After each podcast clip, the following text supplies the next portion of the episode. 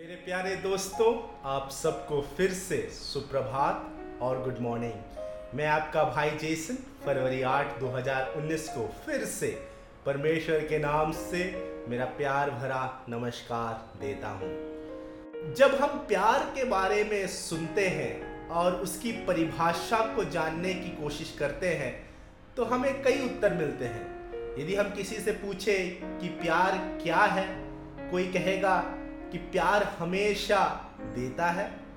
कोई कहेगा, प्यार किसी चीज़ की उम्मीद नहीं करता। कोई कहेगा, प्यार हमेशा क्षमा करता है। कोई कहेगा कि, प्यार कभी भी किसी को चोट नहीं पहुंचाता। इस प्रकार कई उत्तर हम इस दुनिया में देख पाते हैं। लेकिन लेकिन कई बार जब मनुष्यों के बीच में हम इस प्यार को खोजते हैं तात्कालिक तरीके से हमें कहीं कहीं ये नज़र तो आता है, लेकिन बाद में हम सब कहीं ना कहीं चोट खाते हैं। तो ये प्यार क्या है, क्यों है, ये हमें समझना ज़रूरी है। तो आज मैं आपके सामने ये शुभ संदेश लेके आया हूँ कि प्यार एक दिव्य स्वभाव है, क्योंकि परमेश्वर प्यार है। और परमेश्वर ने हम सबको उसके रूप में सृजा है। इसीलिए हमारे अंदर प्यार का होना उस दिव्यता को दिखाता है। लेकिन गलती तब होती है जब हम इस प्यार को मानुषिक ढंग से हम इसे पिरोते हैं।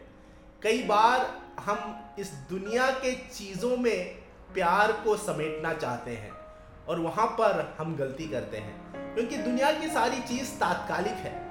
कोई भी चीज़ हमेशा के लिए नहीं है।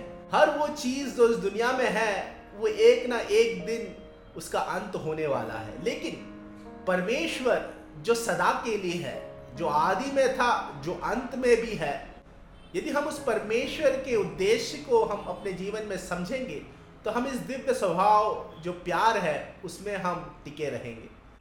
आज मैं आपको एक छोटी सी कहानी बताना चाहूँगा, जिससे हम ये शुभ संदेश ग्रहण करेंगे कि प्यार का हमारे जीवन में होना कितना लाजमी है।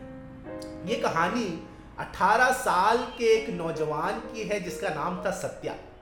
सत्या अपने माता पिता का इकलौता बेटा था। उसमें एक स्वभाव था जो अभी उसे काफ़ी नुकसान पहुँचा रहा था। ना कि सिर्फ़ उसे, बल्कि उन सारे लोगों को भी नुकसान पहुँचा रहा था जिससे वो मिलता था।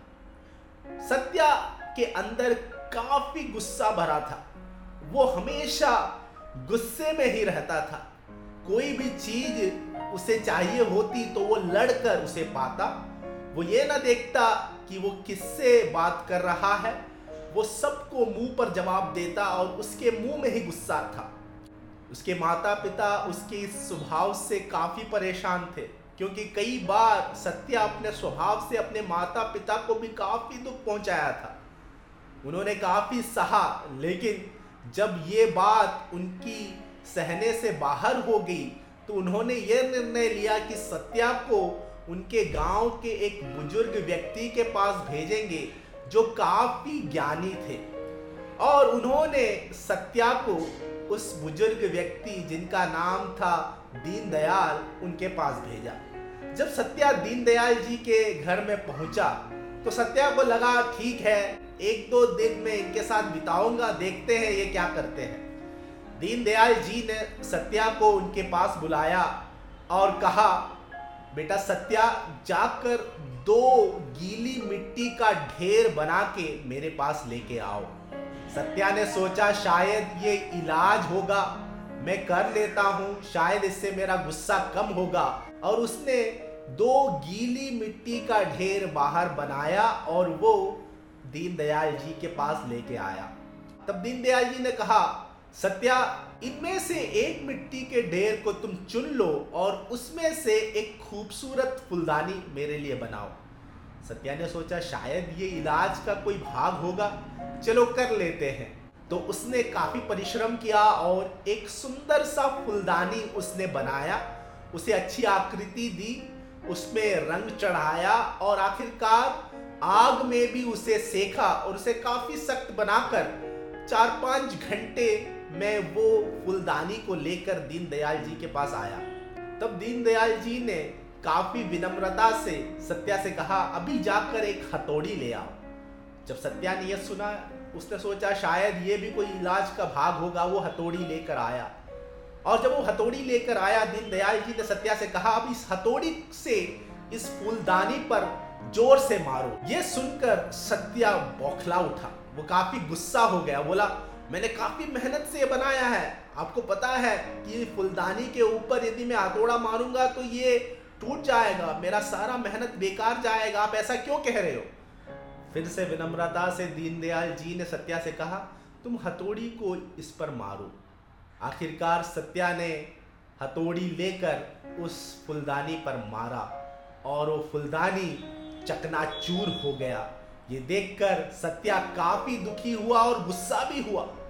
उसने दीनदयाल जी को काफ़ी बुरा भला कहा, लेकिन फिर दीनदयाल जी ने कहा इस दूसरे गीली मिट्टी के ढेर को भी तुम ले लो। तब सत्या ने कहा, यदि आप मुझे फिर से फुलदानी बनाने को कहेंगे तो मैं कभी नहीं करूँगा। मैं आपकी कोई भी बात नहीं मानने वाला। लेकिन दीनदयाल जी ने विनम्रता से फिर से सत्या से कहा कि तुम हथौड़ी को लेकर अब इस गीली मिट्टी के ढेर पर ज़ोर से मारो। तब सत्या ने हथौड़ी लिया और गीली मिट्टी के ढेर पर ज़ोर से मारा। लेकिन वो गीली मिट्टी का ढेर को कुछ नहीं हुआ। थोड़ा दाग उसमें आया, लेकिन वो फिर से हाथ से सहेलने पर वो ठीक हो गया। तब दीनदयाल जी ने कहा, बेटा सत्या, तेरा जो हृदय है, वो इस फुलदानी की तरह सख्त हो गया है। यदि तुम गुस्सा करते हो, यदि तुम अपने हृदय में प्यार को नहीं रखते हो तो वो उस फुलदानी की तरह सख्त हो जाता है। हमें लगता है कि शायद गुस्से से हमारे जीवन में काफ़ी सफलता आएगी, हम दूसरों से जीत पाएँगे। लेकिन जब हमारे जीवन में कुछ ऐसे कठोर वक्त आएँगे, समस्या आएँगे जो एक हथौड़ी के समान होगा तो हमारा ये जो दिल है, वो टूट जाएगा। लेकिन यदि हम अपने हृदय में उस परमेश्वर के प्यार को रखें तो हमारा हृदय इस गीली मिट्टी के ढेर के समान होगा। जितनी भी समस्याएँ आए, जो हथौड़ी हमारे जीवन में लगेगी, थोड़ी देर के लिए वो दाग तो ज़रूर पहुंचाएगी, लेकिन वो फिर से जल्द ही ठीक हो जाएगी। प्यार ही तुम्हें हर उस संघर्ष से छुटकारा देकर बाहर निकालेगा, क्योंकि जब प्यार होता है तो समस्याएँ आती है, लेकिन प्यार उसे सह लेता है, और प्यार फिर से हमारे जीवन को कायम करता है। इस छोटी सी कहानी से हम कितनी अच्छी बातें सीखते हैं। द्वेष से हम कई बार कई चीज़ों को जीतना चाहते हैं। लेकिन सत्य यह है कि यदि हमारे जीवन में प्यार नहीं है तो हमारा जीवन चकनाचूर हो सकता है। हम क्यों उस अवस्था में जाएँ जहाँ से हम वापस ठीक ना हो पाए? हम उस गीली मिट्टी के ढेर के समान बने। परमेश्वर ने 2000 साल पहले उसी प्यार को हमारे लिए दर्शाया था, जब यीशु मसीह हमारे लिए आया था। यीशु मसीह कहता है कि यदि तुम मुझे अपने जीवन में आने दोगे, मैं तुम्हें एक नया हृदय दूँगा। यीशु मसीह हमें नया बनाना चाहता है, एक नया हृदय जो प्यार से भरा है। हम इसीलिए प्यार करते हैं क्योंकि पहले परमेश्वर ने हमसे प्यार किया। क्यों ना हम एक छोटी सी प्रार्थना करें और उस परमेश्वर के अनोखे प्यार को अपने हृदय में फिर से जगह दे। हमारे स्वर्गीय पिता परमेश्वर, इस सुंदर से दिन फरवरी 8 2019 के लिए हम आपका धन्यवाद करते हैं जो आपने हमें तोहफे के रूप में दिया है। परमेश्वर, जो भी ये वीडियो देख रहे हैं, हम उन्हें तेरे प्यार से आशीषित करते हैं। तो सबको वहाँ से सफलता, खुशी और उन्नति देना, तेरे प्यार से हम सबको भरना, ये प्रार्थना यीशु मसीह के नाम से हम करते हैं। सुन और ग्रहण और कबूल करना पिता। हमें मुझे उम्मीद है कि आज का ये दिन आप सबके लिए परमेश्वर के उस अनोखे प्यार से भरा हुआ होगा और आपको सफलता और हर तरह की आशीष मिलेगी। परमेश्वर में बने रहे। हम कल फिर मिलेंगे। धन्यवाद।